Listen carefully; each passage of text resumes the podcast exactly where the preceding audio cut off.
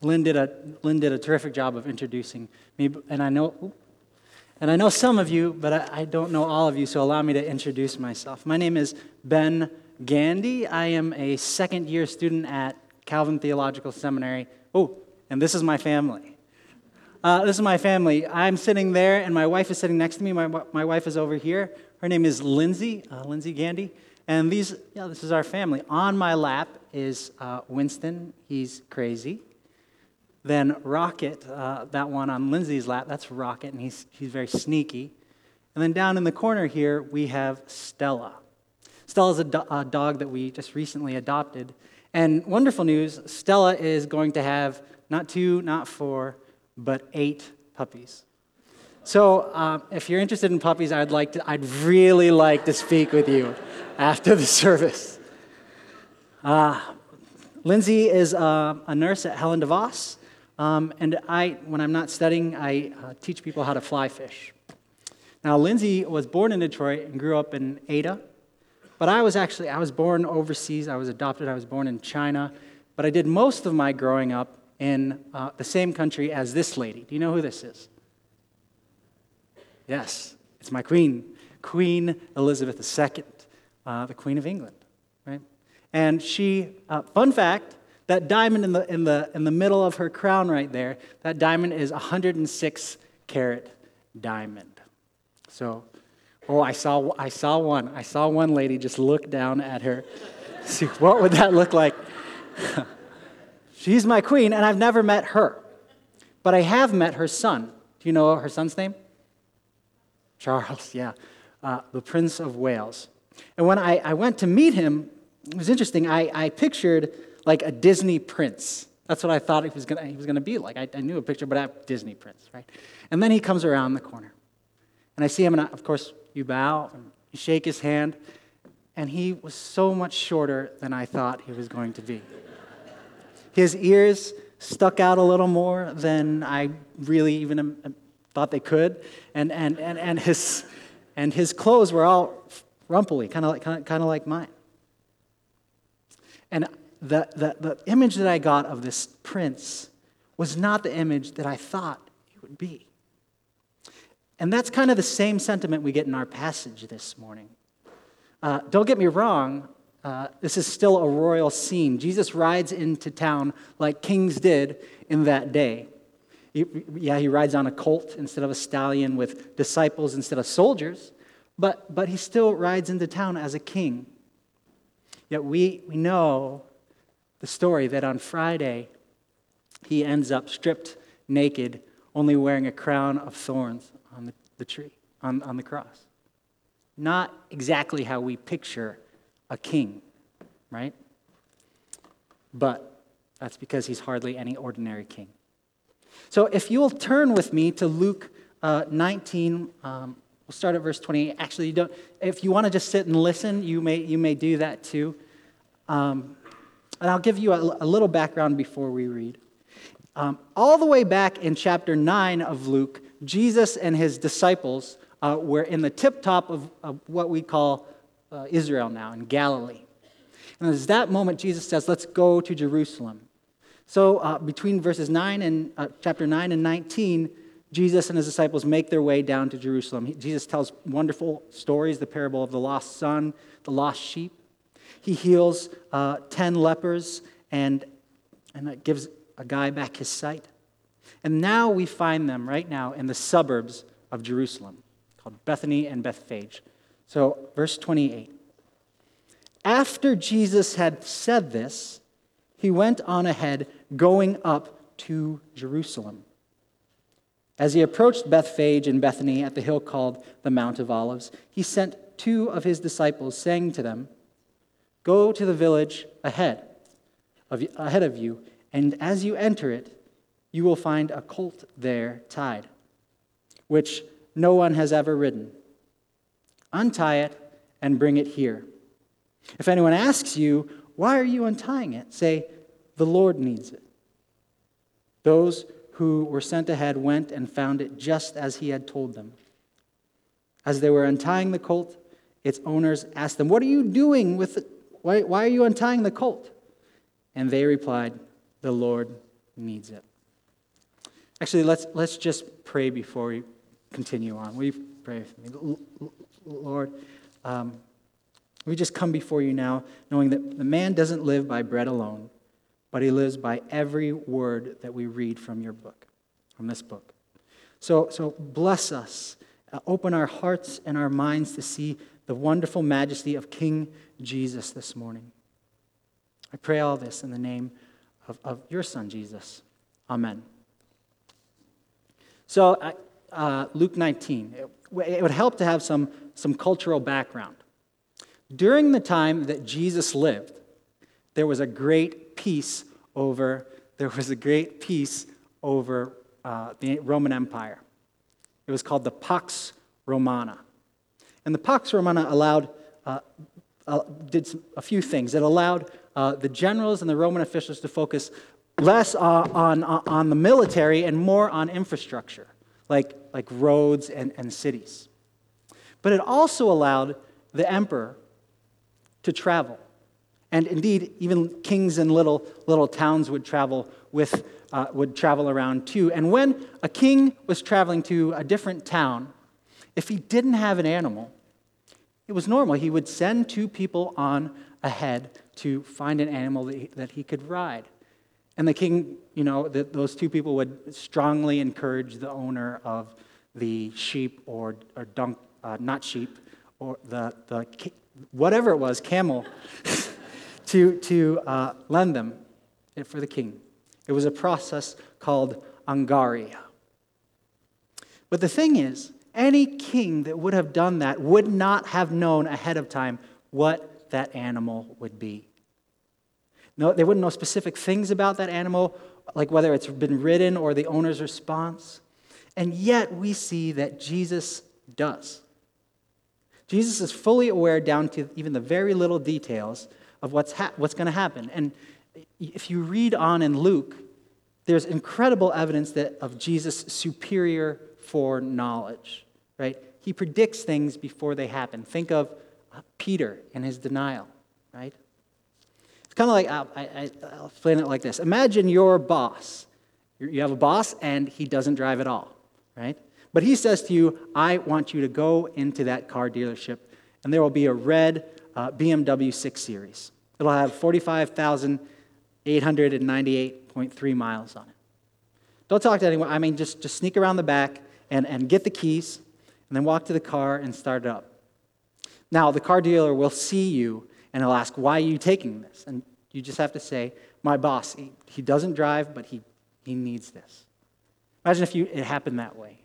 That's what happens here. It happens exactly that way with Jesus and his disciples. And the reason for that is this it's because Jesus is the king who has complete control. Not like other kings, Jesus has complete control. Now, you probably you can have two mindsets about this, right? You can say, "Yeah, I know this seminary seminarian Ben. Teach me something I don't know." Uh, let's, let's just move on from this. Or you can say, um, yeah, big deal. I mean, that's a cool party trick. He knew what was going to happen with the colt. I'll, I'll pull a coin from my ear, right? But the thing is, we have to understand that the horse and finding the horse and riding it was not Jesus' main mission. His main mission was to get to the cross.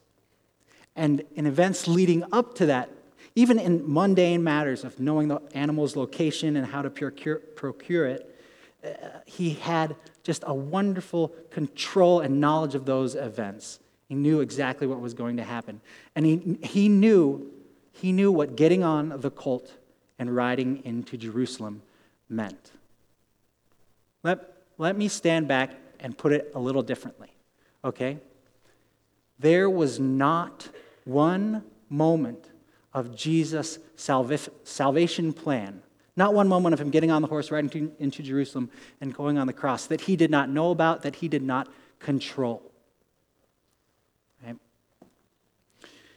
Yes, he, he knew about the cult, but he also knew about Pilate's questions, those pointed questions that would come. He knew about being flogged, flogged and slapped and, and made to wear just a, a horrible crown of thorns, and, and, and, and, and he knew he would be hung up on that cross. And the good news is, if he was in complete control over those things, Ivanrest, he is surely in control of your salvation. We often want to earn our pass into heaven. I know, I know that I do. I want to affect my, my, my, my salvation plan. Uh, I think I just need to pray a little bit more, and that will make me good enough, you know, in God's eyes. Or I need to rededicate. I'm gonna this New Year's. I'm gonna de- rededicate my life to Jesus. Or uh, that that sin, that sin was too much for Jesus to forgive. It's too it's too horrible. We have this tendency to want to fall back into this works based salvation. But the good news for us all is that Jesus Christ is in complete control of our salvation. And if you approach him, you approach him in faith, grace is given to you in abundance. As we approach Good Friday, where he's hung on a tree the Monday, Monday, Thursday, um, we must remember that this didn't happen to Jesus without Jesus letting it happen to him. Complete control. But we must, we, we must move on. There's, there's more that happens. Jesus sends, uh, he sends two disciples. Let's say he sends James and uh, John to go and get the colt. Uh, they're, they're, called the Sons of Thunder. Uh, Lindsay, I have often wanted to name our sons the, uh, James and John, so that would make me Thunder. I, I amuse myself.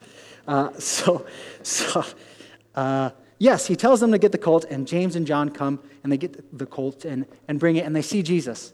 And they look at the colt, and it's, it's dirty. So they scrape off the, the, the, the crap off of it and, and the mud, and, and it's still dirty.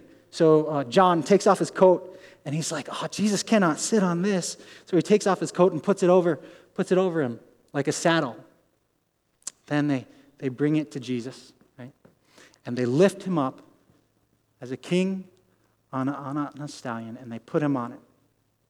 They're so excited, people go ahead. They're so excited, people go ahead and, and, and put down their coats like a, like a red carpet, like at the Oscars or the Grammys or something like that, because they're marching their king into Jerusalem. And then, look at verse 37 with me. When he came near the place where the road goes down the Mount of Olives, the whole crowd of disciples began joyfully to praise God in loud voices for all the miracles they had seen. Blessed, blessed is the King who comes in the name of the Lord. Peace in heaven and glory in the highest. Now, it's important to understand that the guy who wrote this, his name is, was Luke, he was an intelligent writer. And he plans the story of Jesus very well. And he makes absolutely sure that you got, that we see that part. Peace, that last phrase, peace in heaven and glory in the highest. And when the reader would, ha- would have read this, it would have set off alarms in his head. Because Luke has written something like this before, hasn't he?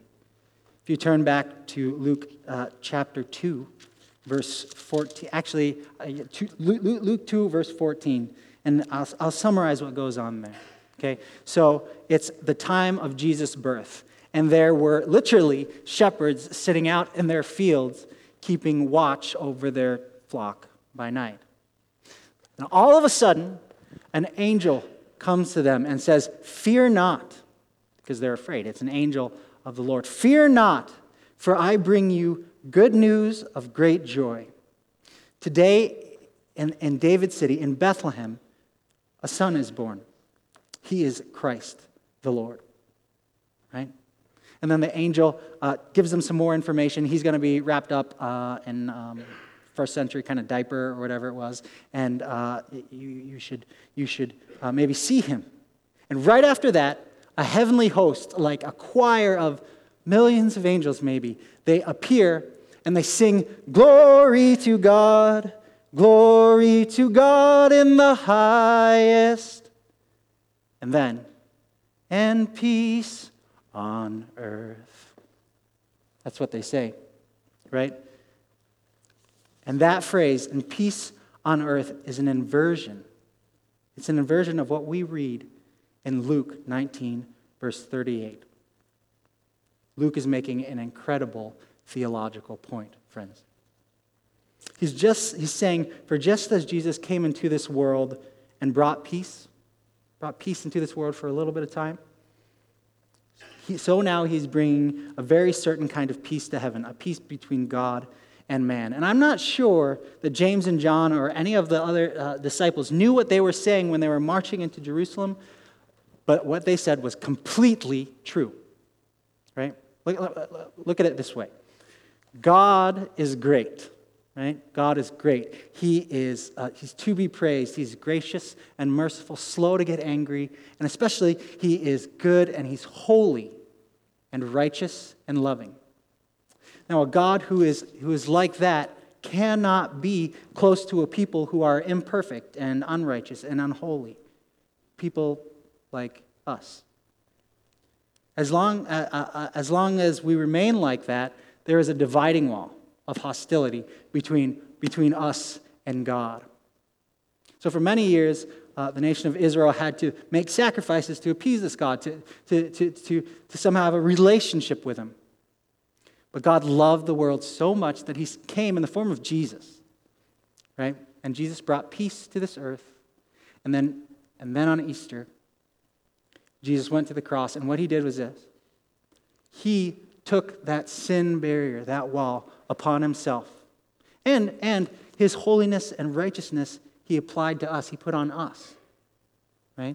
And he took that and bore that all the way, took that to the cross and died there for it. But what happened next is that he brought, uh, he, he brought peace in heaven between God and man. There is no longer that barrier there, is there? I, I, I have a friend whose name is Mardine. And Mardine always asks me, he's, he, he's happy to say he's not a Christian.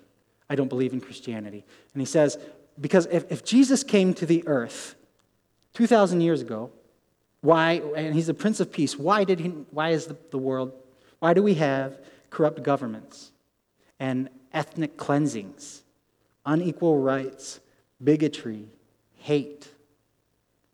And, and these things, maybe they keep, you, keep us up at night. What if someone steals my car? That's not peaceful. What if my kids get picked on at school, beat up at school? That's not peaceful. Is my wife safe as she drives to and from work? That's not a peaceful thought. Or maybe we're worried about the global global things, the, the global warming, or um, the effect of the migrants, migrant crisis on the global economy. Our souls simply do not feel at ease because Christ came into this earth not to bring peace in the here and now, although they felt it. He brought peace to forever and eternity between God and man. And I, I, just, just to sum that, I love how the Apostle Paul says it in Colossians chapter 1. He says, uh, he says, he says this, listen to this. It's, it's wonderful. He says, For God was pleased to have all his fullness dwell in him, Jesus and through him to reconcile to himself all things, whether making whether whether things on earth or in heaven, by making peace through his blood on the cross. Right? Jesus is, is unlike any king because he brings perfect peace. And lastly, Jesus, he is the king who has resolute compassion. Resolute compassion. Once again, please turn with me to verses 39, or, or listen, of course. Some of the Pharisees in the crowd said to Jesus, Teacher, rebuke your disciples. I tell you, he replied, if they keep quiet, the stones will cry out. And as he approached Jerusalem and saw the city, he wept over it and said, If you, only you, even you, had only known on this day what would bring you peace. But it, now it is, it is hidden from your eyes.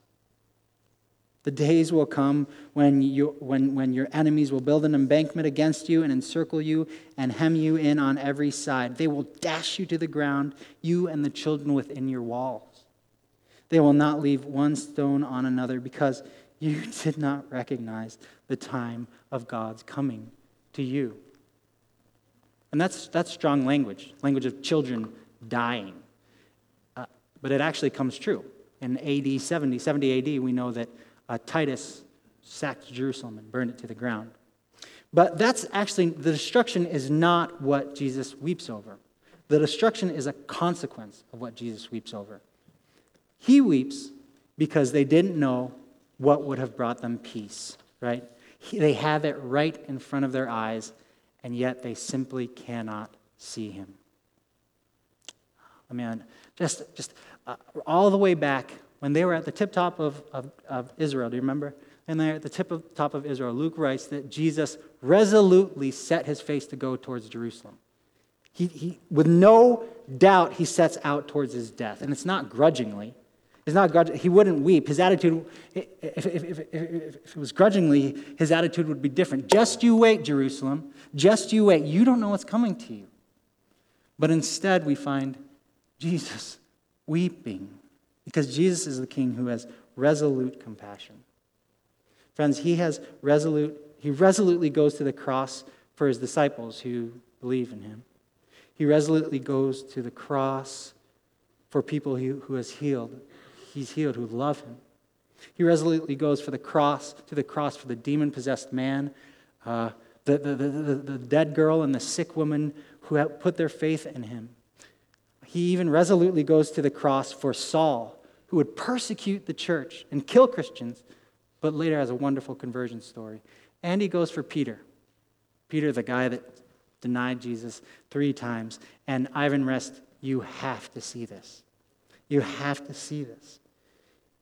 If he has resolute compassion for those people, Jesus resolutely, he has resolute compassion for you. He has resolute compassion for you, for, for us. He has resolute, he resolutely goes to the cross. And, and, and, and, and his work on the cross is, is for all who call on him in faith. Whoever say, Jesus, Lord, I need you. It's for the single mother of four who can barely hold on, who can barely, barely make it. And she cries out, Preserve me, O God, for in you I take refuge. It's for the teenager who uh, goes to school and they can't figure out, right? What does it mean to be a Christian, but what does it mean to live in this world? What's that, what's that going to look like? He resolutely goes for my, for my grandmother, who she can barely remember my name, but she can sing those hymns that she learned a long, long time ago. Jesus loves you so much that he goes through this coronation Unlike other kings, he goes through this coronation of mocking and he's nailed to the cross for you. It's because he's the king who has complete control, the king who brings perfect peace, the king who has resolute compassion. And in closing, let, let me say this to you. If you're here this morning and you know Jesus, you know him and you love him, uh, just, just spend this week, think and meditate and marvel at what the King of the universe does for you. Prepare yourself as we go on to Easter. Maybe you're here, and uh, maybe you're here and you've lived your whole life as a, you've come to church every Sunday, but you have no assurance, no peace. You're still wondering. Read this, or maybe you don't have to, maybe you know it, but believe fall on your knees and believe that Jesus does this even for you. Put your trust and faith in him. And lastly, if you're new here, if you're a visitor, I want to say welcome. I hope you have felt as welcome as I have felt, uh, especially if you are not sure about this Jesus guy. If, you're, if you would say, I don't want to be a Christian, you are most welcome here. We have cookies and coffee. But I, I, I will just say to you if you're wondering why some guy might die for strangers, if you're wondering what does it mean to put your faith in this Jesus guy, there are, there are people called elders here, or myself, we would love to talk to you. We'd love to get to know you. Ivanrest, don't you, don't you see? Don't you see? Jesus is nothing like the king we would expect, but he is completely and powerfully and resolutely the king that we need. Amen. Will you pray with me? Father God, we thank you for your word. And we thank you for uh, King Jesus, majestic, wonderful, absolutely precious King Jesus. Fill our hearts with thoughts of him and praise for him, and cause us to sit back and wonder just this week to marvel at what the King of the universe does for us. Bless us this morning. In your name we pray. Amen.